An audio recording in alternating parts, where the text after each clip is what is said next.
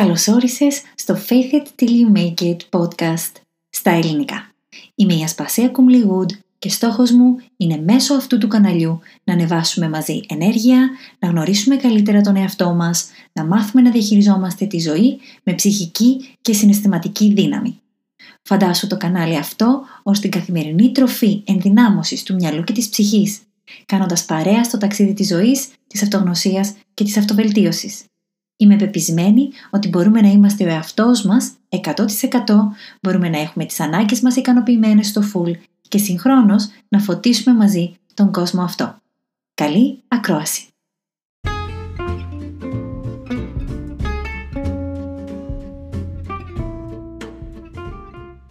Γεια σου! Σε αυτό το επεισόδιο μοιράζομαι μαζί σου την απάντησή μου σε ένα πολύ δημοφιλές ερώτημα που μου κάνετε, ασπασία. Δεν ξέρω τι θέλω στη ζωή μου, δεν έχω στόχους, δεν έχω όνειρα.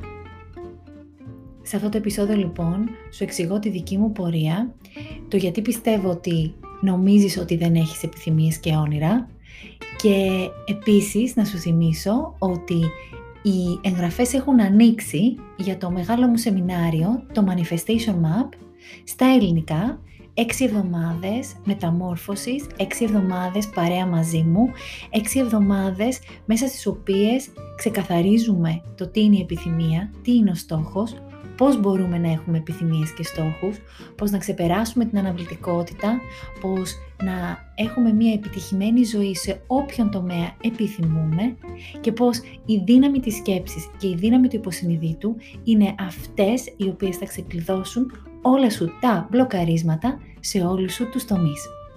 Φέτος, σε αυτό το νέο κύκλο που ξεκινάει 27 Νοεμβρίου, έχω βάλει και κάποια extra bonuses τα οποία δεν τα έχω ξαναβάλει στο παρελθόν. Παίρνετε μία εξτρά ενότητα, έβδομη ενότητα δηλαδή, του πώς να μαγνητήσεις χρήματα, μία εξτρά ενότητα, δηλαδή μία όγδοη ενότητα, πώς να μαγνητήσεις έρωτα, αγάπη και ισορροπημένες σχέσεις στη ζωή σου. Τέλος, μία ένατη εξτρά bonus ενότητα που είναι μυστικό, θα είναι ένα μυστικό masterclass με έναν guest speaker. Και φυσικά, κάτι το οποίο δεν έχω ξανακάνει ποτέ, σας δίνω δύο εξτρά ζωντανές συνεδρίες μετά το τέλος των μαθημάτων, μετά το τέλος των 6 εβδομάδων, θα πάρετε δύο εξτρά ζωντανές συνεδρίες μαζί μου ομαδικές, οι οποίες θα γίνουν τους επόμενους μήνες μετά το πέρας των μαθημάτων, για να αισθάνεστε την υποστήριξη και τη βοήθειά μου και στους επόμενους μήνες. Αυτά από μένα, να ε, καλή απόλαυση στο επεισόδιο αυτό και τα λέμε σύντομα.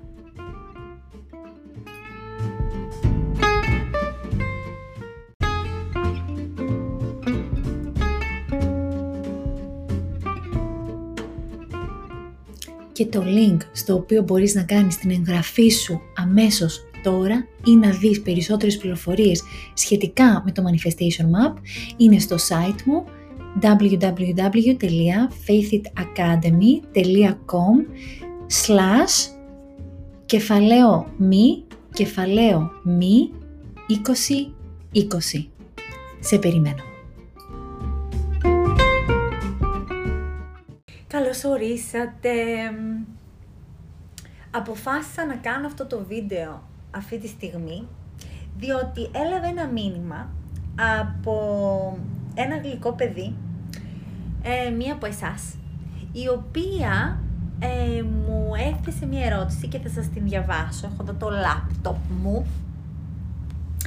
Ε, γιατί θεωρώ ότι αυτό είναι κάτι το οποίο το περνάμε πολλοί κόσμος. Και το πέρασα κι εγώ σε μικρότερη ηλικία. Και το ξεπέρασα. Και θέλω να σας πω την ιστορία μου γιατί η ιστορία αυτή με έφερε εδώ που είμαι σήμερα. Και η ιστορία, και όχι η ιστορία αυτή, οι λόγοι, οι ίδιοι λόγοι για τους οποίους μου μιλάει εδώ πέρα η φίλη μας, οι ίδιοι λόγοι με ενεργοποίησαν και μπόρεσαν να φέρω στη ζωή μου πάρα πολύ σημαντικές εμπειρίες, τις οποίες μετά τις εκμεταλλεύτηκα για να έχω πιο, μια πιο ευτυχισμένη, μια πιο ε, ισορροπημένη ε, καθημερινότητα έτσι όπως εγώ την θέλω. Λοιπόν, η ερώτηση είναι η εξής. Βασικά δεν είναι ερώτηση, είναι, μου λέει το, το πόνο της. Λοιπόν, γεια σου νεραϊδούλα. Πολύ μου αρέσει που μου δίνετε τέτοια ονόματα. Με αφορμή το πρώτο δωρεάν μάθημα αυθονίας, θα ήθελα να μοιραστώ μαζί σου τις μνήμες που επέστρεψαν. Από μικρή, οι γονείς μου με προόριζαν και με διαμόρφωναν, για το καλό μου, να ακολουθήσω τη δική τους δουλειά. Αυτό που είχαν δημιουργήσει εκείνοι. Παράλληλα, έπρεπε να είμαι μονίμως εξαρτώ, εξαρτώμενη από εκείνους, από την άποψή τους και τη βοήθειά τους. Οι γονείς ενώ το κάνουν αυτό για καλό, την ίδια στιγμή δεν μας επιτρέπουν να απεξαρτοποιηθούμε, να ανεξάρτοποιηθούμε βασικά, να ενηλικιωθούμε, να ε, κάνουμε τη δική μας πορεία, να κάνουμε τα δικά μας λάθη, να κάνουμε τις δικές μας επιθυμίες πραγματικότητα, διότι και οι γονείς αυτό το κάνουν καθαρά από αγάπη. Δεν το κάνουν γιατί θέλουν να μας ε, περιορίσουν. Αντιθέτως το κάνουν για να έχουμε μια καλύτερη ζωή, έτσι όπως αυτοί το αισθάνονται. Αλλά η αλήθεια είναι ότι, ας πούμε η γιαγιά μου, μέχρι και πριν από ένα χρόνο, με έπαιρνε τηλέφωνο και μου έλεγε «Ασπασία, γιατί δεν πας βρε κούκλα μου στην τράπεζα να έχεις εκείνη τη δουλειά 9 με 5 να τελειώνει εκεί η φάση σου». Η γιαγιά μου με έπαιρνε τηλέφωνο μέχρι και πες πει αυτό το πράγμα. Λοιπόν, οπότε ε, ο λόγος που το έκανε η γιαγιά μου φυσικά είναι γιατί στην εποχή της η, που έζησε το δεύτερο παγκόσμιο πόλεμο, γιατί όλα αυτά είναι σχετικά παιδιά έτσι. Οι γιαγιάδες μας λοιπόν, οι οποίες έχουν ζήσει τον δεύτερο παγκόσμιο πόλεμο, όταν το 50 και το 55 εμφανίστηκαν οι πρώτες δουλειές, οι οποίες ήταν ε, ε, με, πώς το λένε, με μισθό μηνιαίο και δούλευες από τις 9 μέχρι τις 1, πήγαινες μετά σπίτι σου, έτρωγες το μεσημεριανό σου, τάιζες το παιδί σου και μετά ξαναγύρναγε στη δουλειά και είχες ένα κανονικό μισθό. Η γιαγιά μου δηλαδή μου λέει: Πω, σπασία μετά τις Παρασκευές, τα βράδια, τα Σάββατα, τις Κυριακές. Είχαμε τεράστια ελευθερία. Η γιαγιά μου λοιπόν βλέπει την ιστορία τη δικιά της, πόσο πολύ την απελευθέρωσε το να είναι υπάλληλος τότε. Έτσι, περάσανε μια εποχή τεράστιας ανασφάλειας μετά τον Παγκόσμιο Πόλεμο, προφανώς, τη δυστυχία, το, την πείνα, όλα αυτά. Και ξαφνικά βρέθηκαν εταιρείες οι οποίες τους πληρώνουν το μήνα για να πηγαίνουν χωρίς ρίσκο. Χωρίς κάποιο δικό τους. Ε, μετά στην εποχή των γονιών μας, των γονιών ήταν τελείως διαφορετικά. Υπήρχε μια άλλη ευθονία στην, ε, στην επικράτεια και υπήρχαν ξέρω εγώ, διάφορα δάνεια κτλ. που μπορούσες να κάνεις και επιδοτήσεις για να κάνεις τη δικιά σου εταιρεία. Και οι δικοί μου γονείς γίνανε επιχειρηματίες. Μετά όμως έρχεται κάθε γενιά και σου λέει το δικό της. Και σου λέει, ας πούμε, οι δικοί μου γονείς σου λέγανε, άσε τώρα, μην κάνεις δική σου δουλειά. Καλύτερα να πας να γίνεις υπάλληλος, γιατί τώρα η δική σου δουλειά είναι πακετάκι. Ωραία. Λοιπόν, η κάθε γενιά μας λέει τις δικές της τις, ε, τις εμπειρίες ε, βάσει τι, του τι λειτουργήσε για εκείνους, τι απελευθέρωσε εκείνους, τι καταπίεσε εκείνους, τι δυσκόλεψε, τι, ε, τι δεν δυσκόλεψε. Όταν λοιπόν Εμείς είμαστε 18, 19, 20, τέλος πάντων, και εγώ ξέρω και ανθρώπους οι οποίοι είναι ακόμα ε, ε, εξαρτημένοι από την ιστορία της προηγούμενης γενιάς και είναι 40 και 50 χρονών. Δεν παίζει να κάνει αυτό με την ηλικία. Εγώ λοιπόν αυτό το, το καταλαβαίνω και το περνάει πολύ μεγάλο πληθυσμό του πλανήτη, ειδικά όμως στην Ελλάδα, μαζί με την ελληνική οικογένεια και όλα αυτά τα δικά μας τα ωραία, τα οποία έχουν τα πολύ θετικά τους, αλλά έχουν και αυτό ότι οι, οι Έλληνες δεν οριμάζουμε και δεν αναξιτοποιούμαστε όσο εύκολα οριμάζει κάποιος ξένος ο οποίος από τα 18 μεταφεύγει από το σπίτι, έτσι. Οπότε θέλω να πω ότι σε, αυτό το σημείο το πέρασα και εγώ αυτό. Δηλαδή και εγώ στα 18 μου, 19 μου, 17 μου, όταν έπρεπε να αποφασίσω τι θα σπουδάσω, ήταν κάθετη δική μου ότι η σπασία πρέπει να σπουδάσει οικονομικά, τελείωνε τώρα. Εγώ ήθελα να σπουδάσω φιλοσοφία και. Ε, φιλοσοφία βασικά ήθελα να σπουδάσω. Και μου είπαν, άσε τώρα η φιλοσοφία δεν τρώγεται θα πας να κάνεις οικονομικά, θα πας να κάνεις ένα MBA, θα πας να κάνεις όλα αυτά τα ωραία πράγματα. Εγώ ήθελα μεταξύ να ζήσω στο εξωτερικό, οπότε ούτως ή άλλως σπούδασα στο εξωτερικό. Ήταν δική μου απόφαση, οι γονείς μου με στηρίξανε. Πήγαμε στην Αγγλία, όπου τότε, όταν, όταν σπούδαζα εγώ στην Αγγλία, ήταν σχεδόν δωρεάν ε, για τους Ευρωπαίους πολίτες. Λοιπόν, και, ε, και, και για πάρα πολλά χρόνια λοιπόν, θα συνεχίσω λίγο το μήνυμα της φίλης μας και θα συνεχίσω μετά την ιστορία μου. Λέει λοιπόν, είμαι εξαρτώμενη από εκείνους. Όσες φορές του είπα ότι ήθελα να κάνω κάτι ή κάτι άλλο στη ζωή μου, η απάντηση ήταν ότι δεν θα τα καταφέρω. Τώρα και οι γονείς αυτοί κάποια δικιά τους πεποίθηση έχουν. Δεν θα τα καταφέρεις, παιδάκι μου μόνος τώρα, τι άστε τώρα. Μη άστο, το κάναμε εμείς και δεν ήταν εύκολο. Δεν, μην το περάσεις κι εσύ αυτό, κούκλα μου. Από καλοσύνη το είπανε, το λέγανε. Φυσικά σκέφτονται και οι γονείς τόσα χρόνια φτια- χτίζαμε κάτι, να το πάρει η κόρη μας, ο γιος μας τέλος πάντων, πάει χαμένο. Ποιος το πάρει; Τη οικογένεια, το, το heritage, το lineage, το, το καμάρι, ας πούμε, τη δουλειά. Έπειτα λέει μετά ήρθε και η κρίση φυσικά και το σλόγκαν χαριτολογώντας έγινε τώρα σκάσε και δούλευε. Η κρίση ήταν πολύ, εντάξει, πολύ σημαντική στην Ελλάδα για να, και έχει επηρεάσει φυσικά με έναν τεράστιο τρόπο. Βλέποντας λοιπόν το τώρα που έχω μεγαλώσει και λίγο παραπάνω, έχω φοβερές ενοχές, λέει, για το γεγονός ότι ενώ μεγάλωσα χωρίς να μου λείπει τίποτε υλικό, λόγω της δουλειά της δουλειάς των γονιών μου, τόλμησα να σκεφτώ ότι η δουλειά αυτή εμένα δεν μου κάνει και αισθάνομαι ενοχές. Γιατί εμένα δεν μου λείπει τίποτα, σου λέει το κορίτσι τώρα. Δεν μου λείπει τίποτα. Εγώ τώρα γιατί να μην είμαι ευχαριστημένη; Θα έπρεπε να είμαι ευχαριστημένη με αυτό που έχω. Ποια νομίζω ότι είμαι που δεν είμαι ευχαριστημένη με αυτό που έχω; Εδώ υπάρχει άνθρωπος που πεινάει, που κάνει, που δεν έχει δουλειές, που είναι άνεργοι, που είναι άεργοι, που ψάχνουν. Έτσι, οπότε είναι λογικό εδώ πέρα τώρα να αισθάνεσαι εσύ ενοχές. Αλλά εδώ είναι τώρα το μυστικό. Γιατί είμαστε εδώ, γιατί κάνω εγώ αυτή τη δουλειά που κάνω, γιατί σας τα λέω όλα αυτά. Διότι ο λόγος που έχουμε έρθει σε αυτή τη ζωή δεν είναι για να κάνουμε αυτό το οποίο θέλουν οι γονείς μας.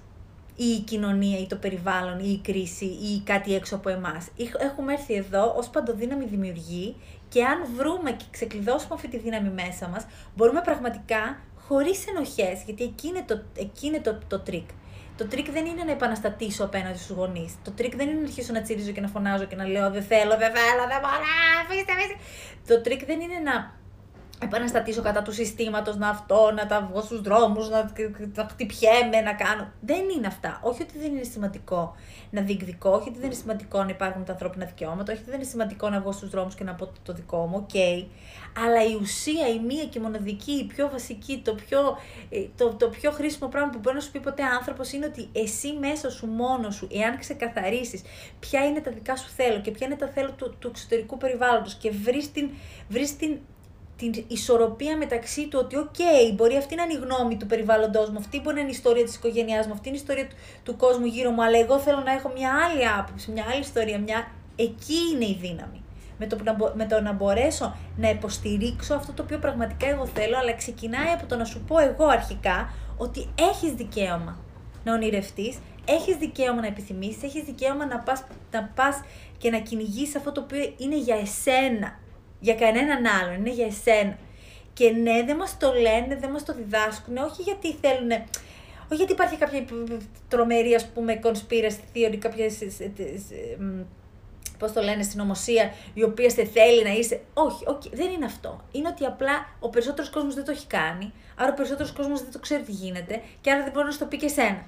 Έρχομαι όμως εγώ να σου πω ότι έχω ταλαιπωρηθεί πάρα πολύ στη ζωή μου για να κάνω αυτό το οποίο θέλω. Έχω επαναστατήσει, έχω τσιρίξει, έχω φωνάξει, έχω αλλάξει τέσσερις υπήρους, έχω αλλάξει έξι διαφορετικές πόλεις. Έχω ζήσει στην Ευρώπη, έχω ζήσει στη Μέση Ανατολή, έχω ζήσει στην, ε, στην Αμερική, έχω ζήσει στη Λατινική Αμερική κυνηγώντας αυτό το όνειρο, προσπαθώντας να φύγω από την ιστορία που μου είπαν οι γονείς μου, προσπαθώντας να μην, να μην επαναλάβω τα ίδια λάθη που κάνανε εκείνοι, αλλά να μην κάνω και πραγματικότητα τα δικά τους όνειρα για μένα, να κάνω, όνειρα τα, να κάνω πραγματικότητα τα δικά μου όνειρα.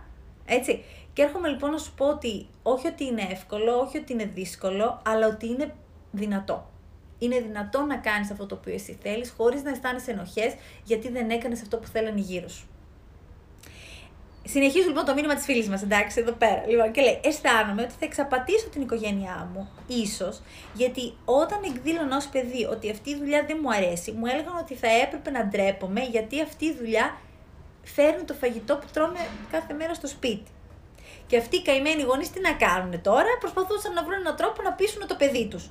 Χωρίς να καταλαβαίνουν βέβαια ότι με έναν τρόπο κάνανε έναν συναισθηματικό εκβιασμό αλλά συμβαίνει αυτό και εμείς δεν είμαστε γονείς, εγώ προσωπικά δεν είμαι, αλλά τους συναισθάνομαι όλους τους γονείς γιατί ξέρω πόσο δύσκολο είναι να μεγαλώνεις παιδιά. Βασικά μπορώ να φανταστώ. Άρα λοιπόν και εκείνοι είπανε τώρα και αυτοί κάτι που δεν μπορούσαν να φανταστούν κιόλα ότι το κράτησες και το έκανες κιόλα, ξέρεις, κτήμα σου. Σου λένε μια κουβέντα, είναι σιγά τώρα το κορίτσι, αυτό τώρα δεν θα το τραυματίσουμε εμείς με μία λέξη. Αλλά η αλήθεια είναι ότι αυτά δημιουργούν πεπιθήσεις, αυτά δημιουργούν τραύματα, προγράμματα στο υποσυνείδητο και στο συνειδητό που κάπως μας εγκλωβίζουν. Καλά, στο χαρακτήρα του καθενός είναι βέβαια. Ω ενήλικοι άνθρωποι όμως, αφού αναγνωρίσουμε λέει, τα μπλοκαρίσματά μας και από πού προέρχονται αυτά, πρέπει να παίρνουμε την ευθύνη της ζωής μας στα χέρια μας, λέει η φίλη μας, έτσι. Ελπίζω να τα καταφέρω όλα όσα θέλω να πετύχω. Ευχαριστώ πολύ.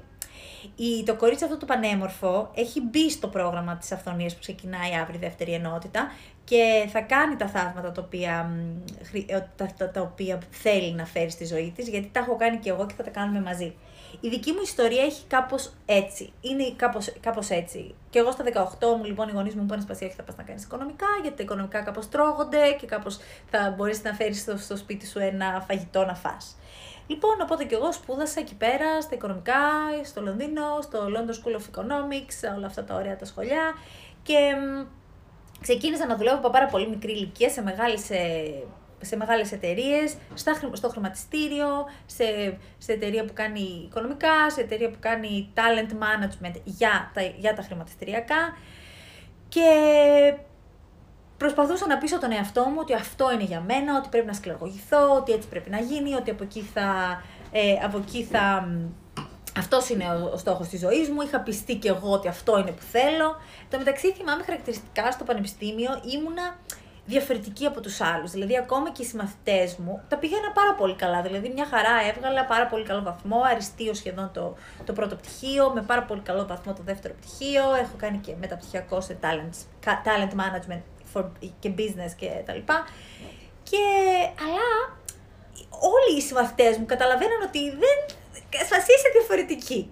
Δεν είσαι εσύ ακριβώς για μας. κάτι δεν, δεν κολλάει. Είσαι λίγο πιο χύπησα, λίγο πιο creative, λίγο πιο τέτοιο. Εγώ μεταξύ, παιδιά, καθόλου χύπησα και καθόλου creative. Στα δικά τους τα μάτια όμως με βλέπανε έτσι, γιατί είχα πάντως είχα, είχα μια άλλη προδιάθεση τέλος πάντων. Είχα μια, κάτι άλλο. Αλλά Ήμουνα πάρα πολύ καθώς πρέπει, είχα πάρα πολύ μακριά μαλλιά, ισιωμένα, στο χρηματιστήριο, με τα γεράκια μου, με τα γαλλικό μου, με τα τέτοια μου, δηλαδή τώρα καμία σχέση, αλλά anyway, το πέρασα και αυτό.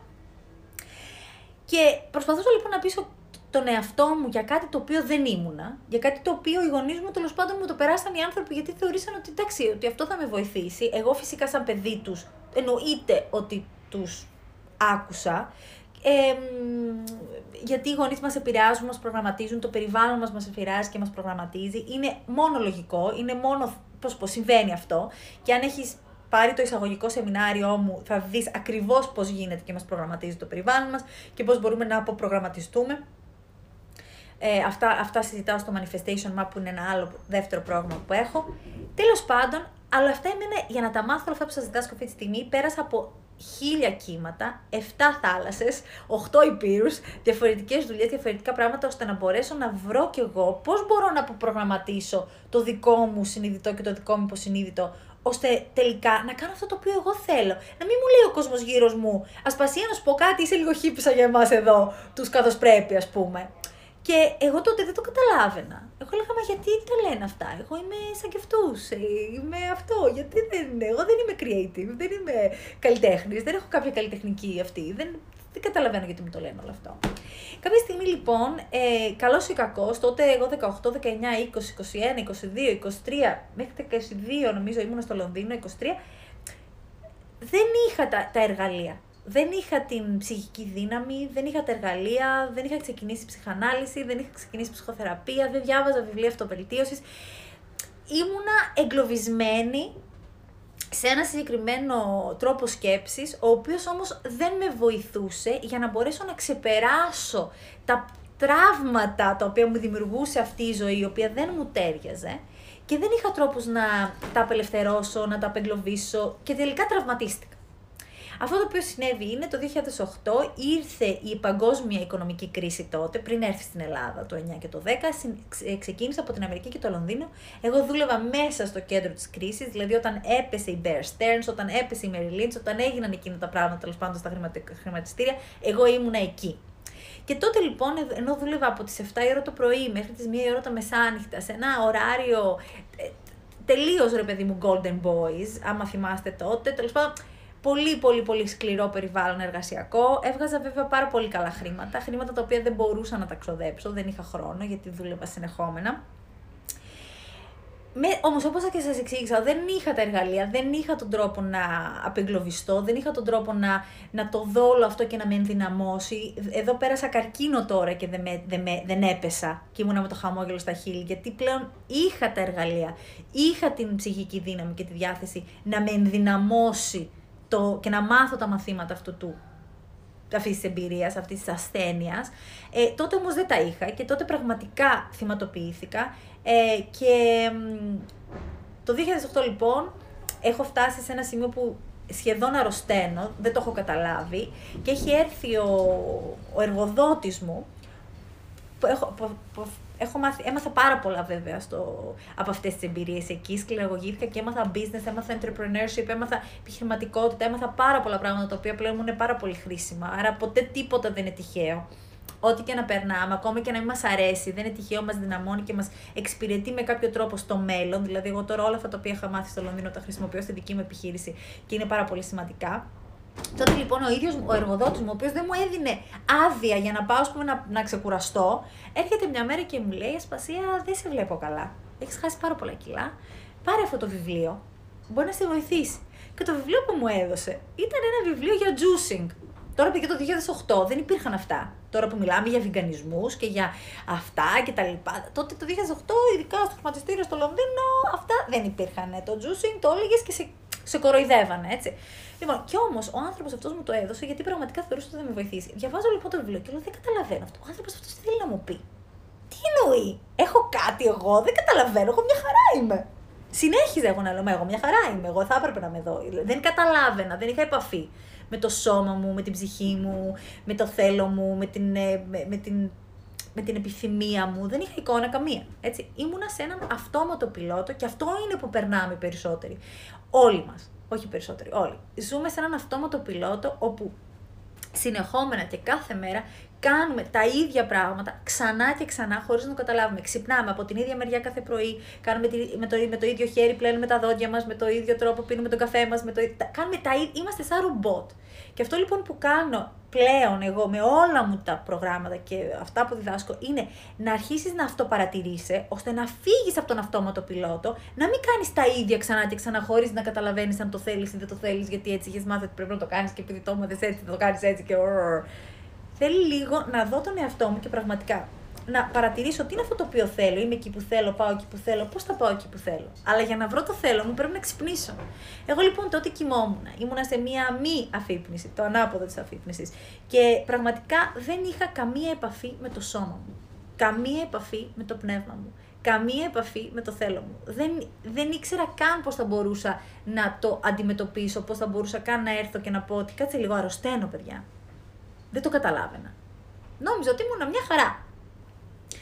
Τελικά λοιπόν μέσωσε η κρίση, παιδιά, του 2008, η, τραπεζικό, η τραπεζική κρίση, διότι εγώ ήμουνα η καλύτερη υπάλληλος, είχα κάνει τα πιο πολλά commissions, είχα κάνει τα πιο πολλά sales, είχα... Ε, λοιπόν, και θα έπρεπε να πάρω το promotion μου, την, ε, αυτό, το promotion, την ανώτερη θέση και το bonus μου. Και έρχεται λοιπόν ο εργοδότης μου και μου λέει: Άκουσα τη σπασία, δεν θα γίνουν ούτε promotions φέτος, ούτε θα πάρεις την αύξηση, ούτε την αύξησή σου, ούτε τον πόνους, διότι πολύ απλά υπάρχει παγκόσμια οικονομική κρίση. Και για, τις επόμενα, για τα επόμενα χρόνια δεν ξέρουμε τι θα γίνει. Σαν να λέμε ρε παιδί μου, έχει κορονοϊό και σε βάζω σε αναστολή. Ω ένα βαθμό. Διότι τότε το Λονδίνο, εγώ το μένω το νίκη μου τότε, ήταν κάτι ένα τρελό ποσό. Τρελό. Δηλαδή έμενα απέναντι με το Χάροντ. Δεν υπήρχε περίπτωση δηλαδή εγώ χωρίς τον πόνους να πληρώσω το σπίτι μου ή τη ζωή μου εκεί πέρα κτλ. Οπότε με το που μου το λέει αυτό, συνειδητοποιώ ότι πρέπει για τα επόμενα δύο-τρία χρόνια εγώ να υποστώ μια οικονομική κρίση και να μείνω σε μια δουλειά για να περιμένω να ανοίξει η αγορά για να έρθουν μετά ξανά οι καλύτερες μέρες. Και εκείνη τη στιγμή μου λέει ο εργοδότης μου και μου λέει: Ασπασία έτσι είναι. Όποιος επιβιώσει τη κρίση θα είναι ο πρώτος του χωριού στο, στην βιομηχανία μας και άρα πρέπει να το, πρέπει να το υποστούμε και να το περιμένουμε. Και εκείνη τη στιγμή συνειδητοποιώ δεν με νοιάζει καθόλου να περιμένω να γίνει καλύτερα αυτή η δουλειά για να γίνει. Δεν είναι αυτό το οποίο θέλω να κάνω στη ζωή μου. Δεν, δεν μπορώ. Και ούτε θα τα βγάλω οικονομικά, ούτε οι γονείς μου τότε μπορούσαν να με, να, να με υποστηρίξουν οικονομικά. Δεν γίνεται εγώ τώρα να μείνω σε αυτή τη δουλειά. Και τους λέω γεια σας.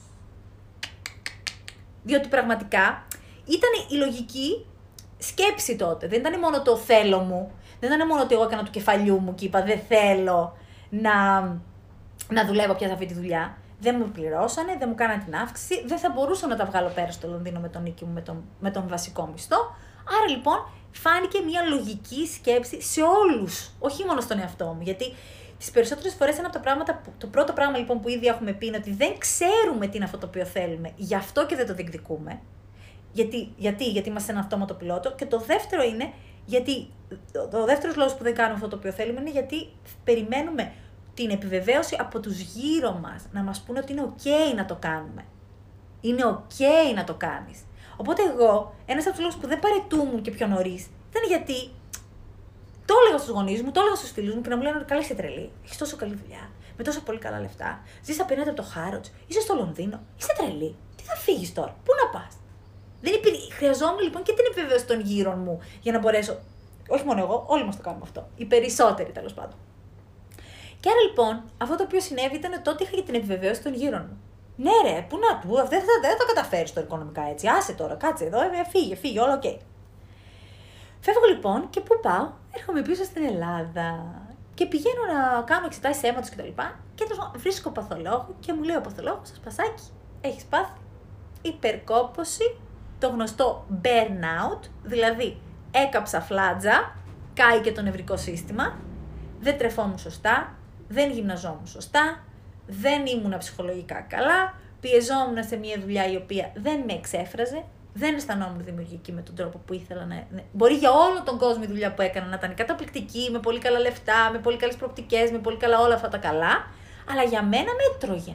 Και όπως ξαναείπα, δεν είχα τα εργαλεία τότε για να μπορέσω να ενδυναμωθώ, να πω είτε να διεκδικήσω παραπάνω, είτε να πω δεν μου κάνει, είτε να πω Ασπασία, αλλά το όχι τώρα σκληραγωγήσου μέσα από αυτό, είσαι οκ. Όπως σας λέω, εδώ πέρα τώρα είχα καρκίνο και, δεν, και σκληραγωγήθηκα, ας πούμε, και ήμουν μια χαρά και δεν μπορούσα να τα βγάλω πέρα στη δουλειά τότε. Δεν είχα δηλαδή το νευρικό σύστημα, δεν είχα την ψυχική δύναμη, δεν είχα, την, δεν είχα τα εργαλεία, δεν είχα τη γνώση που έχω σήμερα ε, για να μπορέσω να με ενδυναμώσω τότε. Άρα λοιπόν, ε, αυτό που μας έλεγε και η φίλη μας και αυτό το οποίο περνάει πάρα πολλοί κόσμος, είναι δύσκολο να, να πεις όχι στο περιβάλλον σου, όταν το περιβάλλον σου σου λέει αυτό πρέπει να κάνεις, αυτό είναι καλό για σένα, κούκλα μου. Εγώ που σε ξέρω, εγώ που η μαμνούλα σου, η γιαγιάκα σου, εγώ, εγώ ξέρω. Εμείς θα μας ακούσει, εμείς είμαστε τη μεγαλύτερη γενιά, ξέρουμε εμείς. Η αλήθεια είναι ότι ο πατέρας μου αυτή τη στιγμή, τώρα δεν ξέρω πριν από 20 χρόνια τι έλεγε, δεν θυμάμαι, αλλά τώρα, πούμε, τώρα πάντως λέει, Ασπασία, εσύ ξέρεις καλύτερα για σένα. Η δική μου γενιά, λέει ο πατέρας μου, και δεν είναι και τόσο μεγάλος, δηλαδή στα 60-65, λέει ο πατέρας μου, η δικιά σου γενιά ξέρει καλύτερα τι είναι αυτό για τη δικιά σου τη γενιά από τη δικιά μου γενιά για τη δικιά σου τη γενιά. Γιατί αυτά τα οποία συνέβαιναν πριν από 20 χρόνια και 30 χρόνια και 40 χρόνια δεν ισχύουν σήμερα. Και η αλήθεια είναι ότι κάθε γενιά, εγώ προσωπικά πιστεύω, αυτό είναι δική μου προσωπική άποψη, ερχόμαστε με ένα αναβαθμισμένο άιο, ερχόμαστε με ένα αναβαθμισμένο νευρικό σύστημα. Και τα πράγματα τα οποία έχουμε έρθει να κάνουμε εμείς εδώ, με τη, με τη δεδομένη οικονομική κατάσταση, με τα δεδομένα τεχνολογικά ε, advantages, ε, με, τη, με τη, τη, συγκεκριμένη χρονική στιγμή στην οποία ζούμε, ερχόμαστε για να κάνουμε κάτι διαφορετικό, για κάποιο διαφορετικό λόγο, για κάποιο λόγο. Δεν είμαστε όλοι το ίδιο. Αυτό που έλεγα, η γιαγιά μου το, το, το 1950 όταν βρήκε τη δουλειά ως λογίστρια και είχε ε, μηνιαίο μισθό, ήταν τελείως διαφορετικό για εκείνη ψυχολογικά το να βρεθεί μια δουλειά 9 ε, με 5 το βράδυ, 9 το πρωί με 5 το βράδυ, όπου έχει ένα μισθό, όταν έχει περάσει έναν δεύτερο παγκόσμιο πόλεμο και ήταν 7 χρονών στα μπουντρούμια την ώρα που βομβαρδίζαν οι Γερμανοί. Τελείως διαφορετική ψυχολογία, τελείως διαφορετικά τραύματα, τελείως διαφορετικό νευρικό σύστημα, τελείως διαφορετικός προγραμματισμός. Οι γονείς μου επίσης άλλο πράγμα. Ήταν παιδιά ανθρώπων οι οποίοι ήταν άνθρωποι που τα φτιάξανε μόνοι τους μετά τον πόλεμο, ήταν άνθρωποι που είχαν έτσι μια μεγαλύτερη αυθονία με την έννοια ότι δεν είχαν αγαθά αυθονία, αλλά είχαν ελπίδα και ελευθερία και όλα αυτά μέσα τους και ένα, μια Ελλάδα του τότε που έκανε, έδινε επιδοτήσεις και μόλις είχαμε μπει στην Ευρώπη και όλα αυτά. Και τελείως διαφορετικό τώρα σε μια κοινωνία όπου έχουμε περάσει 10 χρόνια κρίσης, παγκόσμιας κρίσης, ελληνικής κρίσης, όπου η επιχειρηματικότητα στην Ελλάδα ποινικοποιείται, ας πούμε, σε ένα μεγάλο βαθμό μέχρι πρόσφατα. Τέλος πάντων, να δούμε τώρα πώς θα είναι. Ε, οπότε η κάθε δεδομένη στιγμή είναι τελείως διαφορετική από την προηγούμενη. Αυτό το οποίο ερχόμαστε, έχουμε την υποχρέωση ο καθένας ξεχωριστά για τον εαυτό του ως ενήλικες, είναι να ανα. Ε, να γίνουμε εμείς οι ίδιοι οι γονείς του ίδιου μας του εαυτού, Να πάμε πίσω στον προγραμματισμό που μας έδωσε η οικογένειά μας ή η κοινωνία μας ή το σύστημα ή το εκπαιδευτικό σύστημα ή το όποιο σύστημα και να πάμε να δούμε ποια από αυτά τα κομμάτια είναι λειτουργικά για εμάς και ποια δεν είναι. Γιατί υπάρχουν πάρα πολλά κομμάτια από αυτά τα οποία μας έχουν μάθει, τα οποία μπορεί να λειτουργούν για, τον, για κάποιον άλλον, αλλά για μένα, για σένα να μην λειτουργούν. Ή ανά, αντά, αντίστροφα, κάτι που λειτουργεί για σένα να μην λειτουργεί για κάποιον άλλον. Είμαστε υπερδύναμα, παντοδύναμα όντα, με εγκεφαλική δραστηριότητα πολύ μεγαλύτερη από αυτήν την οποία μπορούμε και, αξιολο... και αξιολο... όχι αξιολογούμε, αξι... ε, χρησιμοποιούμε τέλος πάντων. Έχουμε χρησιμοποιούμε μόνο το 10% της εγκεφαλικής μας δραστηριότητας. Κάθε δευτερόλεπτο μπαίνουμε, κάθε δευτερόλεπτο λαμβάνουμε 2 εκατομμύρια bits πληροφορίας στο δευτερόλεπτο, 2 εκατομμύρια bits πληροφορίας στο δευτερόλεπτο και μόνο το 160 από αυτά το δευτερόλεπτο μπορούμε και αντιλαμβανόμαστε. Κάποιο φιλτράρισμα γίνεται. Το 90% της πληροφορίας που μπαίνει μέσα από τις πέντε μας αισθήσεις φιλτράρεται. Και αυτά τα φίλτρα μέσα από τα οποία φιλτράρεται είναι τα προγράμματα, οι πεπιθήσεις, οι αναμνήσεις, οι ιστορίες από την οικογένειά μας κυρίως και από το περιβάλλον μας. Από την εθνικότητά μας και από το που μεγαλώσαμε. Από ποια εποχή του, του, του, του, κόσμου μεγαλώσαμε. Μεγαλώσαμε μέσα στο δεύτερο παγκόσμιο πόλεμο, μεγαλώσαμε στην ε, οικονομική ανάπτυξη, μεγαλώσαμε στην οικονομική κρίση. Πού μεγαλώσαμε; Αυτό δημιούργησε τα φίλτρα. Για να το πω και πιο πρακτικά, αυτό το οποίο συνέβη είναι ότι η ζωή μας μαθαίνει και αυτό το οποίο μαθαίνουμε από τη ζωή δημιουργεί ένα, ε, γίνεται γεγονός. Τα γεγονότα αυτά μας αποτρέπουν, όταν κάτι, το κάνω, όταν κάτι μου γίνει στο μυαλό μου ως γεγονός, από εκεί και πέρα με ορίζει. Α, έτσι είναι τα πράγματα. Α, ο, άμα έχεις μακριά μαλλιά, αυτό παθαίνεις. Αν έχεις κοντά μαλλιά, εκείνο. Α, άμα είναι και ξυπνάς πρωί, αυτό. Τε, άμα είναι να πας στη δουλειά. Είναι Αχ, εγώ δεν είμαι πρωινός τύπος. Αχ, εγώ είμαι, δεν είμαι βραδινός τύπος. Όλα αυτά δεν τα κοροϊδεύω καθόλου αυτή τη στιγμή. Όλοι μας τα κάνουμε. Είναι ε, ανατροφοδότηση, μια, είναι ανατροφοδότηση πράξεων και εντυπώσεων, τις οποίες τις επαναλαμβάνουμε συνεχόμενα, έτσι, και μας γίνεται κτήμα. Είναι συνήθειες. Η προσωπικότητά μας είναι ένα αποτέλεσμα από μικρά, μικρά, μικρά, μικρά, μικρά, μικρά γεγονότα, τα οποία μας έγιναν πεπιθήσεις, τα οποία μετά μας έγιναν κτήμα. Και μέσα από αυτά τα γυαλιά βλέπουμε τον κόσμο. Αυτό το οποίο έρχομαι εγώ να σου πω είναι ότι τίποτα δεν είναι δεδομένο, τίποτα δεν είναι δεδομένο, όλα μπορούν να τα, όλα, τα πάντα μπορείς να τα αναστρέψεις, οτιδήποτε δεν λειτουργεί για σένα μπορείς να το κάνεις λειτουργικό, μπορείς, μόνος σου, μόνη σου, αν ξέρεις τον τρόπο και τα εργαλεία και τις τεχνικές, μπορείς. Είναι κάτι το οποίο θέλει χρόνο και εξάσκηση, εξάσκηση και το καταφέρνεις. Αυτό λοιπόν για να σου συνεχίσω την ιστορία μου, αυτό το οποίο συνέβη ήταν ότι αφού τέλος πάντων γύρισα στην Ελλάδα και θεραπεύτηκα, πήγα σε παθολόγο, σε ψυχολόγο, πήρα τις βιταμίνες μου, άρχισα να τρώω διαφορετικά, ε, άρχισα να κάνω ψυχοθεραπεία, πάρα πολύ σημαντικό. Η αυτογνωσία είναι το νούμερο ένα για να αρχίσω να βλέπω τον αυτόματο πιλότο, για να αρχίσω να βλέπω τα φίλτρα, για να αρχίσω να βλέπω τις πεπιθήσεις.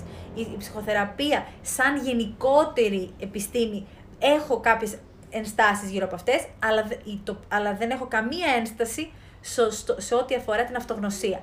Όταν αρχίσω και παρατηρώ τον εαυτό μου, α, ξεκινάει η ελευθερία η ελευθερία, η πραγματική, απόλυτη ελευθερία, η οποία μπορεί να είσαι κλεισμένος στο σπίτι σου, μπορεί να είσαι φυλακισμένος, ρε παιδί μου, στη φυλακή. Ο, ο, ο Μαντέλα λέει, ο οποίος ήταν τέλος πάντων ο, στη Νότια Αφρική και μετά έγινε πρόεδρος της Νότια Αφρικής κτλ. Ήταν στη φυλακή για πάρα πολλά χρόνια και είπε ότι εγώ πρώτα ελευθερώθηκα μέσα στο μυαλό μου και μετά βρέθηκε η λύση για το πώς θα βγω από τη φυλακή και βγήκε τελικά και έγινε και πρόεδρος της ε, Νοτιοαφρική. Η ελευθερία είναι στο μυαλό μας και όχι, όχι στην πράξη.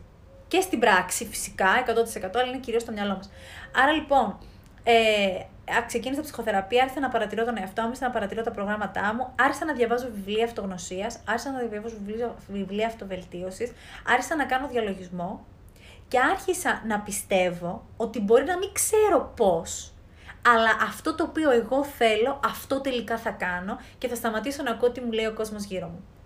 Για να γίνει αυτό βέβαια χρειάζεσαι υψηλότερη αυτοαξία, αυτοπεποίθηση και να απελευθερώσεις την όποια κατηγόρια ή θυμό μπορεί να έχεις για, το προ, για, το, για τους ανθρώπους ή για το περιβάλλον το οποίο σε προγραμμάτισε. Και εκεί μπορεί να είναι λίγο το τρίκ. Αυτό το οποίο τελικά έκανα ήταν ε, έφυγα από την... έμεινα στην Ελλάδα ε, και άρχισα να δουλεύω στην ε, επικοινωνία. Οπότε έφυγα από τα χρηματιστηριακά και είπα: OK, θα πάω να κάνω επικοινωνία και θα είναι πάρα πολύ ενδιαφέρον και θα είναι πάρα πολύ ωραίο και θα είναι και πιο δημιουργικό. Έκανα λοιπόν επικοινωνία, η οποία μετά κατέληξε να γίνει και ε, έκανα, πολλά, έκανα πάρα πολλά project για, κοινωνι, για κοινωνικούς σκοπούς και τα λοιπά, για μεγάλες εταιρείες. Κάναμε τα. Δεν θυμάμαι πώς λέγονται τώρα, μου έρχεται η λέξη στα αγγλικά. Αλλά όλα αυτά τέλος πάντων τα προγράμματα που κάνει μια εταιρεία για να βοηθήσει το περιβάλλον, για να βοηθήσει την κοινωνία, Αυτές τις επικοινωνίες έκανα. Μετά πήγα και έκανα πολιτική επικοινωνία. Και εκεί πέρα ήταν που, που είπα εγώ δεν θέλω να έχω καμία σχέση με την πολιτική. Τεράστιο σχολείο και αυτό. Και κάποια στιγμή το 12 που τέλος πάντων ξεκίνησε, είχε ξεκινήσει η κρίση, είχαν αρχίσει να αλλάζουν οι κυβερνήσεις κτλ. Λέω εγώ πρέπει να φύγω παιδιά, πρέπει να βρω αυτό το οποίο είναι να κάνω εγώ στη ζωή μου. Δεν γίνεται εγώ να κάνω δουλειές οι οποίες δεν μου κάνουν. Πρέπει να βρω τον τρόπο που, να βρω τον εαυτό μου, να βρω τι είναι αυτό το οποίο θέλω. Και ξεκινάω ένα ταξίδι, μετακομίσω στην Αμερική, όπου ζούσε ο αδερφός μου. Με νύχια και με δόντια προσπαθώ να βρω ε, τρόπο να μείνω στην Αμερική. Τελικά με βρίσκει, αρχίζω και μαθαίνω όλα αυτά, πολλές από τις τεχνικές τις οποίες διδάσκω αυτή τη στιγμή, όπως νευρογλωσσικό προγραμματισμό, ε, νόμο της έλξης, πνευματικές θεωρίες και διάφορα άλλα και αρχίζω και κάνω το λεγόμενο manifestation, το οποίο είναι η υλοποίηση μέσω πνευματικής και μέσω ε, κινητροδότησης, σκέψης και πνευματικής διεργασίας. Και έτσι φέρνω στη ζωή μου την πράσινη κάρτα που κανείς θα την ξαναπώ αυτή την ιστορία, δεν είναι τόσο, τόσο ε, relevant σε αυτό το που λέω αυτή τη στιγμή, αλλά κανείς δεν το περίμενε πώς μπόρεσα εγώ να πάρω μια πράσινη κάρτα μόνη μου με τον τρόπο που το πήρα. Πήγα στη Λατινική Αμερική, έκανα επιχειρηματικότητα. Η, με έναν, ένας φίλος μου είχε ένα project και πήγα εκεί ως CEO στη Λατινική Αμερική. Μετά γύρισα στην, ε, στο Los Angeles όταν τελείωσε εκείνο το project. Ε, δούλεψα σε, σε κάποιες παραγωγές, κινηματογραφικές, τηλεοπτικές. Μετά δούλεψα με έναν ε, σκηνοθέτη. Μετά έκανα μια δικιά μου εταιρεία παραγωγής. Μετά την άφησα αυτή την εταιρεία παραγωγής. Ξαφνικά ο σκύλος μου αρρωσταίνει. Εκεί παθαίνω άλλο ένα σοκ. Οπότε όταν σου συμβαίνει ένα τεράστιο σοκ στη ζωή σου, όπως μου είχε συμβεί το 2008, ε, όταν λοιπόν συνέβη το, το σοκ με το σκύλο μου που παραλίγο να πεθάνει και ήταν ένα, μια άλλη ιστορία για άλλη στιγμή, αρχίζω και είναι σαν να ξύπνησα και να είπα τι κάνω; Ούτε τα χρηματιστηριακά είναι για μένα, ούτε η επικοινωνία είναι για μένα, ούτε, ούτε οι παραγωγές στο Hollywood είναι για μένα. Και εκεί είναι που ξαφνικά επέτρεψα στον εαυτό μου να πω την αλήθεια σε μένα και να πω ότι όλα αυτά τα οποία έχω κάνει, εάν τα βάλεις όλα αυτά μαζί, μαζί με όλα τα σεμινάρια αυτοβελτίωσης και όλα τα πτυχία που είχα πάρει για μένα, για να αυτοβελτιωθώ εγώ, για να θεραπευτώ εγώ, για να βρω εγώ τις λύσεις στη ζωή μου, να βρω εγώ γιατί είχα πάθει, γιατί είχα κάψει φλάτζα, να βρω γιατί είχα προγραμματιστεί με τον τρόπο που είχα προγραμματιστεί και γιατί δεν μπορώ επιτέλους να, να βρω αυτό το οποίο θέλω και να το κάνω και να το κάνω πραγματικότητα και να μην με νοιάζει τι λέει ο κόσμος γύρω μου. Όλο αυτό το διάστημα εγώ έκανα διάφορα πτυχία και διάφορα trainings και διάφορα, διάφορα, διάφορα, διάφορα, διάφορα. Ξυπνάω λοιπόν μια μέρα, πηγαίνω στην τότε coach μου και της λέω να σου πω, εγώ θέλω να ασχοληθώ με motivation, talent management, empowerment, coaching, ε, ενεργειακά, δύναμη της σκέψης, ε, πώς το λένε, motivation. Μπορώ. Και μου λέει, κάντο βρε κούκλα μου να τελειώνουμε, μας τα έχεις πρίξει τόσα χρόνια, δεν βρίσκεις τι θες να κάνεις και δεν βρίσκεις τι θες να κάνεις. Πήρα λοιπόν το πρώτο OK από εκεί που με έκαιγε και ήθελα να το πάρω. Μετά πηγαίνω στους γονείς μου. Και τους λέω, παιδιά, εγώ αυτό θέλω να κάνω. Κάντο βρε κούκλα μου να τελειώνουμε, να το βρεις το παιδί, να μην τελειώνουμε. Δεύτερη επιβεβαίωση. Άρα, πέρασα από τα χίλια ζόρια. Ζορίστηκα, ψιλοαρρώστησα, ψιλοέκανα, ψιλοέκανα, για να βρω τι, για να πω τον, στον εαυτό μου ότι κοίταξε, σε είναι αυτό που σε ενδιαφέρει να βοηθάς κόσμο. Δεν θες ούτε να δουλεύεις για χρηματιστηριακές, ούτε να δουλεύεις για άλλες εταιρείες, ούτε να δουλεύεις για την κυβέρνηση, ούτε να δουλεύεις για το Hollywood. θέλεις να δουλεύεις για τον εαυτό σου και να βοηθάς τον κόσμο να ενδυναμωθεί και να βρει την αλήθεια μέσα του και την ελευθερία του. Γιατί αυτό είναι το πιο σημαντικό πράγμα για μένα. Έτσι, για κάποιον άλλο μπορεί να είναι κάτι άλλο και καλά κάνει όποιος κάνει ό,τι θέλει, γιατί αυτός είναι ο λόγος που ζούμε σε αυτή τη γη.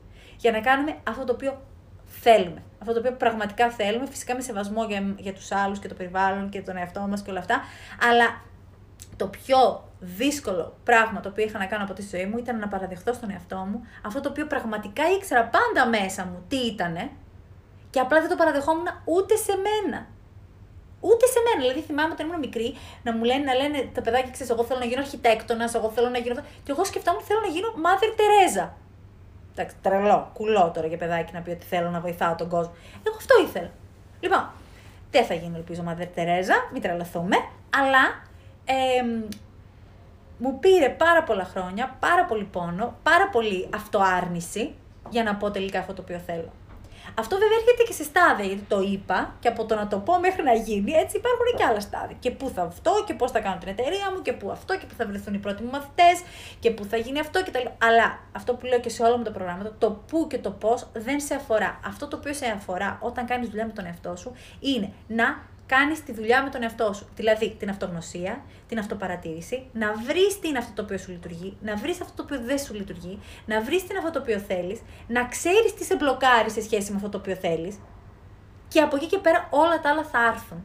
Εγώ αυτό το οποίο έχω να σας πω ήταν ότι ο τρόπος μέσα από τον οποίο ήρθανε η αυθονία, ήρθαν οι λύσεις, ήρθαν οι μαθητές, ήρθαν τα χρήματα, ήρθαν οι ιδέες, ήρθαν οι συνεργασίες, ήρθαν όλα αυτά, ήρθαν από μόνα τους. Εγώ το μόνο που έκανα ήταν να με ξεμπλοκάρω κάθε τι το οποίο με μπλόκαρε, το αναγνώριζα όποτε ήταν δυνατό, γιατί δεν είναι και συνεχόμενα δυνατό να αναγνωρίζουμε και να παρατηρούμε τον εαυτό μας. Δεν είμαστε και. εντάξει, τέλος πάντων. Και αυτό είναι λίγο κουλό να μπορείς να το κάνεις συνεχόμενα. Άνθρωπος είσαι.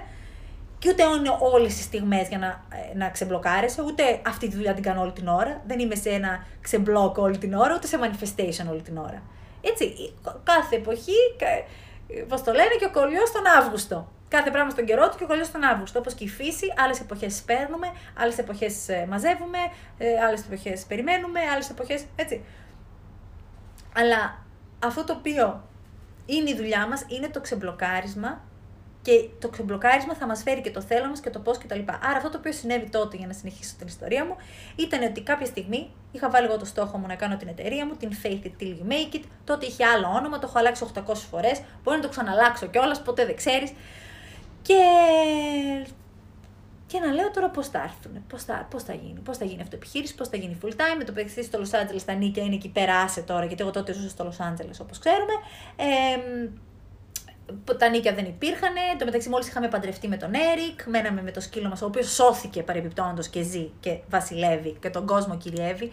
Δεν ξέρω αν μπορείτε να τον δείτε εδώ πέρα, που κάθεται εδώ στα πόδια μου και κοιμάται. Εντάξει.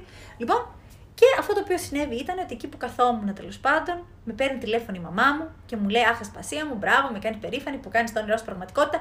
Βρε κούκλα μου όμως, μου λέει: Δεν κάνεις εκεί. Μαμά, ε, η Ελληνίδα μαμά, δεν κάνεις λίγο και κάποιες αιτήσεις, έχεις πράσινη κάρτα, έχεις αυτό. Δεν κάνει κάποιες κάποιες αιτήσεις σε, στην Google, στη Facebook, σε καμία μεγάλη εταιρεία. Έτσι μπας και αν δεν σου βγει η εταιρεία σου, να έχεις ρε παιδί μου μια δεύτερη ευκαιρία. Εκείνη τη στιγμή λοιπόν είχα κάνει τόση πολλή δουλειά με τον εαυτό μου για να μπορέσω να το πω αυτό το πράγμα που θα σας πω αυτή τη στιγμή, διότι δεν θύμωσα, δεν τσίριξα, δεν στενοχωρέθηκα, δεν τίποτα από όλα αυτά τα αρνητικά που μπορεί να πάθαινα όλα τα προηγούμενα χρόνια και γύρισα με πάρα πολύ μεγάλη ψυχραιμία και είπα στη μαμά μου, μαμά, μαμάκα μου γλυκιά και άστεγη να χρειαστεί να μείνω για ένα διάστημα και να μένω στο δρόμο, εγώ αυτήν την εταιρεία θα την κάνω και δεν θα ξαναδουλέψω ποτέ για κανέναν.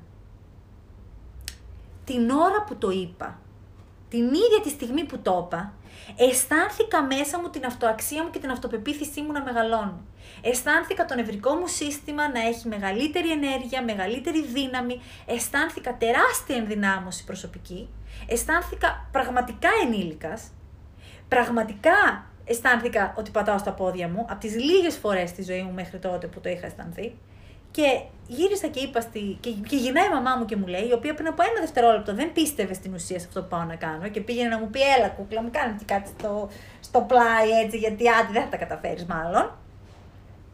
Και γύρισα και της είπα αυτό το πράγμα. Και γυρνάει η μάμα και μου λέει: Ασπασία, σε ακούω. Έχεις δίκιο.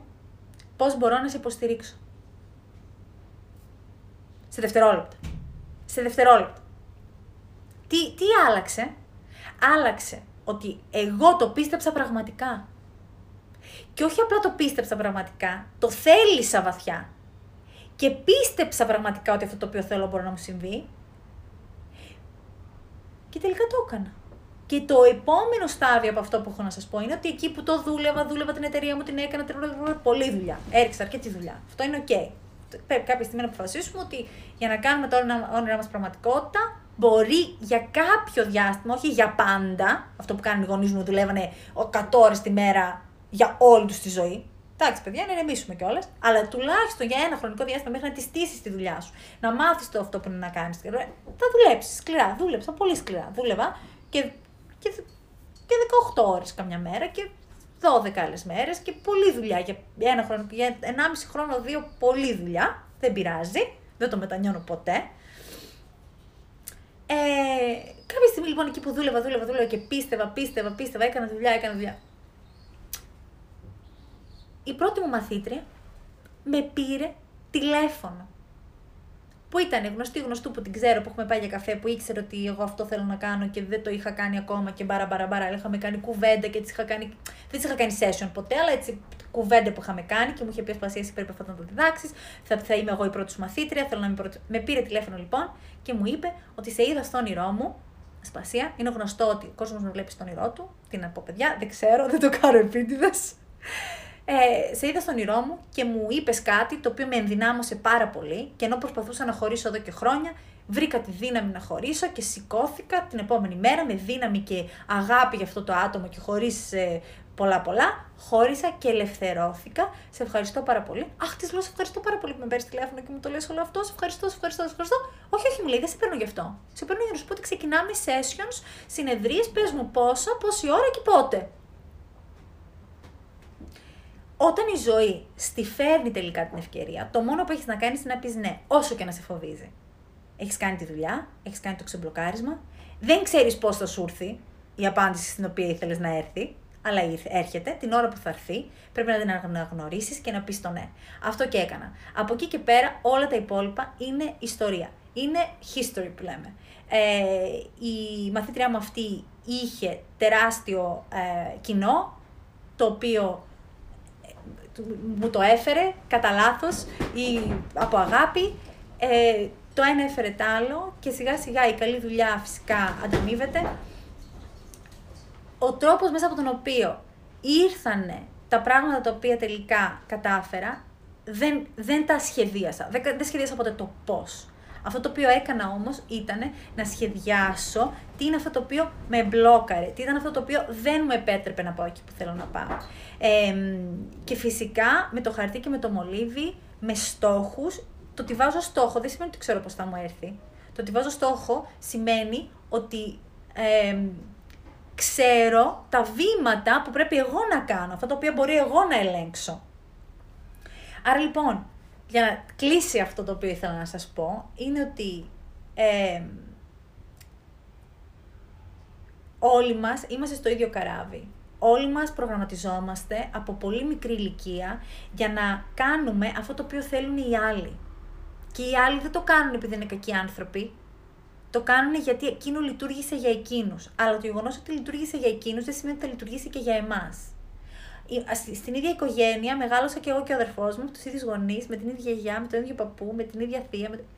Είμαστε δύο διαφορετικοί άνθρωποι. Άλλα τραύματα έχω εγώ, άλλα τραύματα έχει ο αδερφός μου. Άλλες πεπιθήσεις έχω εγώ, άλλες πεπιθήσεις έχει ο αδερφός μου. Είμαστε πολύ διαφορετικοί.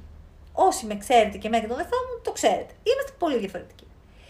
Αυτό το οποίο λοιπόν θα σε προγραμματίσει και θα σε περιορίσει ή θα σε αξυψώσει από το περιβάλλον σου, είναι τελείως διαφορετικό από αυτό που θα αξυψώσει κάποιον άλλον στο ίδιο περιβάλλον. Είναι προσωπικός ο δρόμος του καθενός μας. Το ταξίδι στη ζωή αυτή είναι τελείως προσωπικό. Όμως αυτό το οποίο είναι συλλογικό και το περνάμε όλοι είναι ότι κάποια από τα πράγματα που μας μάθανε στο, στο σπίτι μας και στο περιβάλλον μας δεν κάνουν για εμάς. Μπορεί να κάνουν για εκείνους, αλλά για εμάς δεν κάνουν. Αυτό τώρα μαζί με τεράστια αγάπη και κατανόηση προς την οικογένεια και το περιβάλλον, Χρειάζεται ως ενήλικας να πάρω τη δύναμη αυτή στα χέρια μου, να βρω τι είναι αυτό το οποίο θέλω εμένα η δικιά μου ιστορία να είναι και όχι η ιστορία της μαμάς του μπαμπά μου, της θείας μου, του σχολείου μου ή της ε, κοινωνίας μου και να την πάρω αυτή την ιστορία που θέλω εγώ να γράψω για τη ζωή μου στα χέρια μου και να βρω τα εργαλεία και τις τεχνικές σαν αυτό το πρόγραμμα που ανοίγει αύριο, σε όλη την Παρασκευή, σαν οποιοδήποτε άλλες τεχνικές ή εργαλεία μπορείς να βρεις. Διάβασε βιβλία αυτοβελτίωσης, άκουσε podcast, ε, κάνε διαλογισμό, ε, κάνε ψυχοθεραπεία, κάνε ψυχανάλυση, κάνε ό,τι σε βοηθήσει ο Θεός, κάνε ό,τι περνάει από το χέρι σου, διότι για τον καθένα μας δεν είναι όλοι για όλα. Έτσι, κάποιοι άνθρωποι τους λειτουργεί κάτι, κάποιους άλλους τους λειτουργεί κάποιοι. Α πούμε, στο βασικό μου το πρόγραμμα, το Manifestation Map, το οποίο δεν θα ανοίξει για λίγους μήνες ακόμα, ε, έχω, σας έχω 16 τεχνικές. Κάποιοι τους αρέσουν κάποιες, κάποιες Στην αυθονία, το, το πρόγραμμα που ξεκινάει την Παρασκευή, σας έχω διαφορετικές τεχνικές. Ε, για να προσπαθήσετε να βρείτε τα εργαλεία τα οποία εσάς σας λειτουργούν. Το θέμα είναι ότι τίποτα δεν είναι απίθανο, αρκεί να ξέρω ότι με κάποιο τρόπο μπορώ να το καταφέρω. Εγώ γι' αυτό είμαι εδώ. Για να βοηθήσω εσένα να βρεις αν δεν ξέρεις αυτό το οποίο θέλεις ή αν ξέρεις αυτό το οποίο θέλεις, να βρεις αυτό το οποίο σε μπλοκάρει από το να το καταφέρεις ή ακόμα και να ξέρεις αυτό που σε μπλοκάρει, να σε βοηθήσω να το κάνεις και να το ξεμπλοκάρεις, γιατί πολλές φορές μπορεί να ξέρουμε τι είναι αυτό το οποίο μας μπλοκάρει, αλλά δεν ξέρουμε πώς να το ξεμπλοκάρουμε. Και σίγουρα να ανεβάσουμε ενέργεια, να αναβαθμίσουμε το νευρικό σύστημα, διότι χρειαζόμαστε νευρικό σύστημα, χρειαζόμαστε ενέργεια για να. Αυτό το οποίο λέω ως νευρικό σύστημα εννοώ ως πραγματικά ενέργεια που περνάει μέσα από το νευρικό μας σύστημα. Όσο μεγαλύτερο σπέκτρουμ ενέργειας μπορεί να περάσει στο νευρικό μας σύστημα, τόσο μεγαλύτερες δυνατότητες έχουμε. Τόσο περισσότερο, όσο περισσότερο πόνο ή ευχαρίστηση μπορεί να, να, να διατηρηθεί στο νευρικό μας σύστημα, τόσο περισσότερα πράγματα μπορούμε να καταφέρουμε. Και για να ξέρετε, το νευρικό σύστημα κατα... Ε, είναι, είναι διτό. Έχει με το συμπαθητικό και το παρασυμπαθητικό κομμάτι του νευρικού συστήματος. Και κυρίως το συμπαθητικό είναι αυτό το οποίο έχουμε ενεργοποιημένο. Το παρασυμπαθητικό δεν το χρησιμοποιούμε. Ή οι άνθρωποι οι οποίοι είναι πιο πολύ παρασυμπαθητικοί από τη συμπαθητικοί, ε, τείνουν να τους τραυματίζει το περιβάλλον στο οποίο ζούμε πιο πολύ από ό,τι άλλους. Γιατί το, το σύμπαν στο οποίο ζούμε αυτή τη στιγμή είναι πιο συμπαθητικό. Δηλαδή σημαίνει ότι είναι λίγο πιο αρσενικής ενέργειας, ε, κάνω πράξεις, ε, θυμώνω, πολεμάω, ε, κυνηγάω, κάνω ράνο. Το παρασυμπαθητικό είναι λίγο πιο θηλυκής ενέργειας, είναι λίγο πιο ανοιχτό, είναι λίγο πιο αργό, είναι πιο, λαμβάνει την ενέργεια περισσότερο από ό,τι τη δημιουργεί, ε, από ό,τι την, ε, την πιέζει. Ε, είναι τέλος πάντων κομμάτια της Της φυσιολογίας μας κυριολεκτικά, δεν είναι κάτι θεωρητικό. Το νευρικό μας σύστημα είναι κάτι το οποίο άμα κόψω εδώ πέρα δέρμα και μη, είναι εκεί, το δέρμα. Είναι, είναι, το, το νευρικό μας σύστημα είναι ένα τεράστιο όργανο το οποίο ξεκινάει από τον εγκέφαλο και πηγαίνει σε όλο το σώμα και στέλνει πληροφορία παντού. Εκεί ε, αποθηκεύονται οι πεπιθήσεις μας, εκεί αποθηκεύονται οι ιστορίες μας, εκεί αποθηκεύονται τα τραύματά μας, εκεί είναι η λύση της δύναμης της οποίας ψάχνεις για να μπορέσεις να, να ελευθερωθείς. Και να μπορέσεις να καταφέρεις περισσότερα, να σκεφτείς περισσότερα, να έχεις μεγαλύτερη έμπνευση, περισσότερη δημιουργικότητα, ε, περισσότερη ε, ε, αντοχή στο να ε, ξεπεράσεις προβλήματα με την οικογένειά σου, με τους φίλους σου, με, με τον σύντροφό σου, το να μπορείς να έχεις καθαρότητα σκέψης, να μπορείς να ε, επικοινωνήσεις και να καταφέρεις και να ε, διεκδικήσεις πράγματα για σένα, ακόμα και το γεγονός ότι μπορεί να πρέπει να ε, επικοινωνήσεις κάποια πράγματα με τους δικούς σου ανθρώπους και αυτοί δεν σε ακούνε, δεν σε καταλαβαίνουν, ακόμα και αυτό είναι θέμα νευρικού συστήματος. Το, το πόσο πολύ μπλοκαρισμένος είμαι στην, στην δυνατότητά μου να τα κάνω όλα αυτά. Άρα λοιπόν, ε, πολύ μου άρεσε αυτό το μήνυμα της φίλης μας και μου πυροδότησε αυτό το βίντεο, το οποίο θα το ανεβάσω και στο YouTube και στο podcast μου. Αν δεν έχετε μπει στο podcast μου, πραγματικά χάνετε. Έχω μια ολόκληρη σεζόν που την έκανα πέρσι. Ε, είναι σαν ραδιοφωνική εκπομπή, δεν έχει εικόνα. Ε, που την έκανα πέρσι στα αγγλικά και φέτος ξεκίνησα δεύτερη σεζόν στα ελληνικά. Οπότε θα τον ανεβάσω και εκεί, θα τον ανεβάσω και στο YouTube, θα το αφήσω και εδώ στο IGTV, ελπίζω να μπορέσω. Ε, γιατί θεωρώ ότι είναι πάρα πολύ σημαντικό. είναι ο λόγος για τον οποίο κάνω αυτά τα οποία κάνω. Ε, η, το γεγονός ότι τα κατάφερα εγώ θεωρώ ότι δεν υπάρχει κανένας λόγος κάποιος άλλος να μην τα καταφέρει. Το, το, μόνο, το, το μόνο μυστικό είναι να το θέλω πολύ, να πιστέψω σε αυτό και να κάνω τη δουλειά. Και να μην χάσω την πίστη μου. Faith it till you make it. Λοιπόν, ε, αυτά είχα να σας πω. Θέλω να δω εάν μου έχετε κάποιες ερωτήσεις από εδώ κάτω. Μαύρισα στο πρόσωπο, παιδιά, ναι, πήγα τώρα, έκανα μία βόλτα που είχα πει θα κάνω για 6 χιλιόμετρα, τελικά ήταν 8 και κάθισα λίγο και έκανα έναν διαλογισμό στο, έτσι ξαπλωμένη στο γρασίδι και μάλλον πήρα λίγο χρώμα. Ευχαριστώ για τα μηνύματά σας.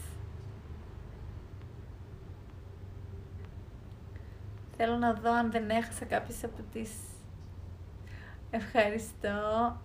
Δεν ξέρω αν έχετε ρωτήσει, θέλω να τις δω. Θεούλα η γιαγιά μου, ναι, η γιαγιά μου και πες μου παιδί μου γιατί δεν πας ε, στην τράπεζα; Να έχεις ένα μισθό. Α, εδώ λέει μια φίλη μας, οι Έλληνες στην πλειοψηφία τους έχουν το σύνδρομο ακόμα του δημοσίου υπαλλήλου. Εμένα, επειδή έχω υπάρξει για λίγο μικρό χρονικό διάστημα δημόσια υπάλληλος, ε, ναι, εντάξει, δεν υπάρχει κάτι κακό σε αυτό βέβαια. Εντάξει, δηλαδή το να έχω μία ασφάλεια και να παίρνω την ασφάλειά μου το 9 to 5 ας πούμε, είναι οκ, απλά δεν ήταν για μένα. Δηλαδή εγώ δεν, μπορού, δεν μπορούσα με τίποτα, με τίποτα. Καταπιεζόμουν, δεν, δεν γινότανε, δεν, δεν, δεν μπορούσα. Άρα, αν για κάποιον είναι, εγώ δεν, δεν υπάρχει σωστό και λάθος, παιδιά. Να μην τα ξεχνάμε αυτά, έτσι. Αυτό το οποίο λειτουργεί για μένα, δεν σημαίνει ότι λειτουργεί για όλους. Αλλά αν είσαι σαν και εμένα, σου λέω ότι λειτουργήσε. Κρίμα να μην ήξερα τι ήθελα να κάνω στα 18 μου. Καλέ Νίκο, ποιος ξέρει; Λίγοι τυχεροί είναι αυτοί οι οποίοι ξέρουν από τα 5 τους, 8 τους, 18 τους ότι θέλουν να γίνουν γιατροί, επιστήμονες ή ξέρω εγώ μουσικοί γιατί έχουν ένα ταλέντο ή κάτι. Εγώ δεν ήμουν από αυτούς. Και εγώ πιστεύω ότι η πλειοψηφία των ανθρώπων δεν ξέρουν. Και να σου πω και κάτι, θεωρώ και ότι είναι και λίγο έτσι. Πώς να το πω, πολύ περίεργο το ότι από τα 18 πρέπει να ξέρεις τι θα κάνεις. Δηλαδή, εγώ τώρα το βλέπω και από τους γονείς μου, ο πατέρας μου τώρα στα 65 του κάνει τρίτη καριέρα. Και δηλαδή δεν μπορούμε να αλλάξουμε δηλαδή γνώμη. Πρέπει δηλαδή αυτό που αποφάσισα εγώ στα 18 να πρέπει να το κάνω μέχρι τα 88 και 108 και 128. Δεν μπορώ να έχω το δικαίωμα να αλλάξω. Φυσικά και μπορώ. Για μένα, ο άνθρωπος ο οποίος αλλάζει γνώμη είναι ο άνθρωπος που εξελίσσεται. Άρα λοιπόν, εγώ λοιπόν πριν από στα 18 μου νόμιζα ότι ήθελα να κάνω χρηματοοικονομικά, μετά νόμιζα ότι ήθελα να κάνω επικοινωνία, μετά νόμιζα ότι ήθελα να κάνω παραγωγή ταινιών, μετά νόμιζα ότι ήθελα να κάνω επιχειρηματικότητα και τώρα κάνω αυτό. Μπορεί κάποια στιγμή παιδιά να γυρίσω και να σου πω: Εγώ τώρα θα κάνω κάτι άλλο. Μπορεί να γίνω πίτρια, συγγραφέας. Δεν ξέρεις ποτέ. Μπορεί να γίνω star του Hollywood. Το αποκλείω το star του Hollywood γιατί δεν το θέλω, αλλά ε, θέλω να σου πω ότι είναι OK να αλλάξουμε γνώμη και είναι OK να μην ξέρουμε στα 18 μας και είναι OK να μην ξέρουμε στα 25 μας. Αυτό όμως το οποίο εγώ σχολιάζω είναι ότι ο λόγος που, δεν, που δεν ξέρουμε δεν είναι γιατί δεν ξέρουμε. Είναι γιατί μέσα μας ξέρουμε, αλλά δεν τολμούμε να το πούμε το στον εαυτό μας. Εγώ αυτό συνειδητοποίησα από τη δική μου την, την πορεία, ότι είχα όλα αυτά τα πιστεύω και τα θέλω και τα διάφορα των, των γονιών μου. Είχα τον φόβο του αν πάρω στα χέρια μου το δικό μου θέλω και αποτύχει, πω πω άσε καλύτερα, μετά θα μου λένε κιόλας να είδες το, το και δεν τα κατάφερες. Ε, και μετά φοβόμουν κιόλας ότι μπορεί ας πούμε, κάποιοι άνθρωποι γύρω μου να με κοιτάξουν διαφορετικά αν εγώ επιλέξω να κάνω αυτό το οποίο θέλω. Μπορεί να ήταν λίγο περίεργο αυτό το οποίο θέλω να κάνω. Εντάξει, είναι λίγο περίεργο, αλλά πλέον δεν με νοιάζει. Τότε με ένοιαζε. Έτσι. Άρα λοιπόν, εγώ σου λέω Νίκο να το κοιτάξεις. Δεν είναι ότι δεν ξέρεις. Πιστεύω ότι βαθιά μέσα σου ξέρεις απλά σε μπλοκάρει κάτι για να, από το να το δεις.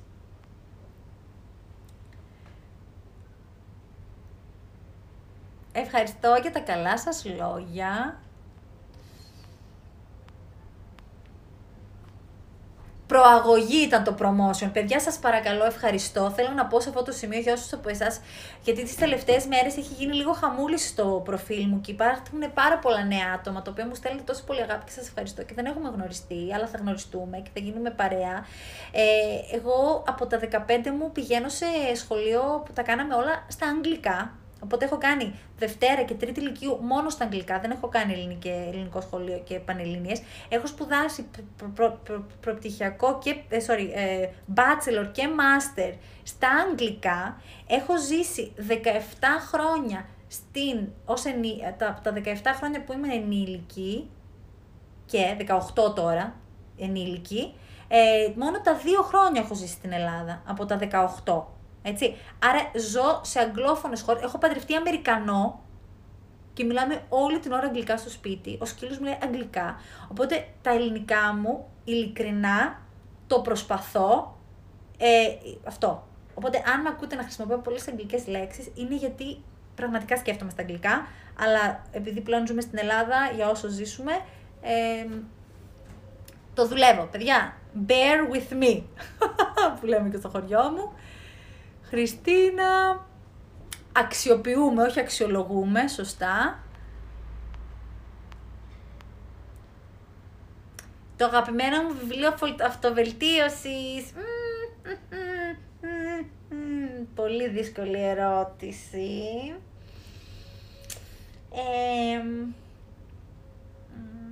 μου αρέσει πάρα πολύ ένα που λέγεται You are a bad ass. Είναι ένα πράσινο βιβλίο. Αχ, παιδιά, με κλείνει το Instagram! Με κλείνει! Έχω ένα λεπτό! You are a bad... Θα σας βάλω story με τα βιβλία που μου αρέσουν. Λοιπόν,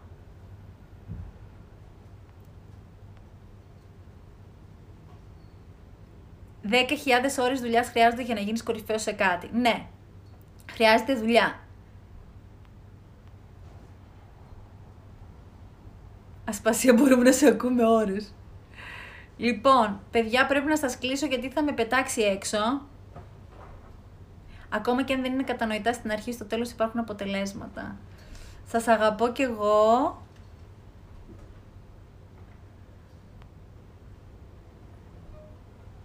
Μπείτε στο podcast Faith It Till You Make It, στο podcast app του iPhone και στο Spotify.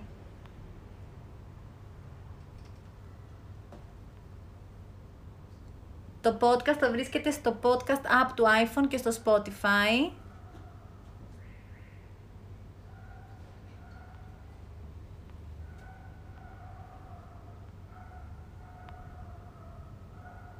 Αχ, παιδιά, είχατε πολλά μηνύματα, δεν τα είχα δει.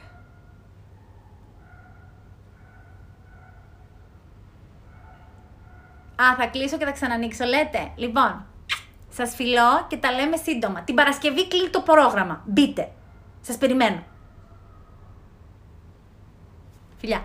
Γεια σας.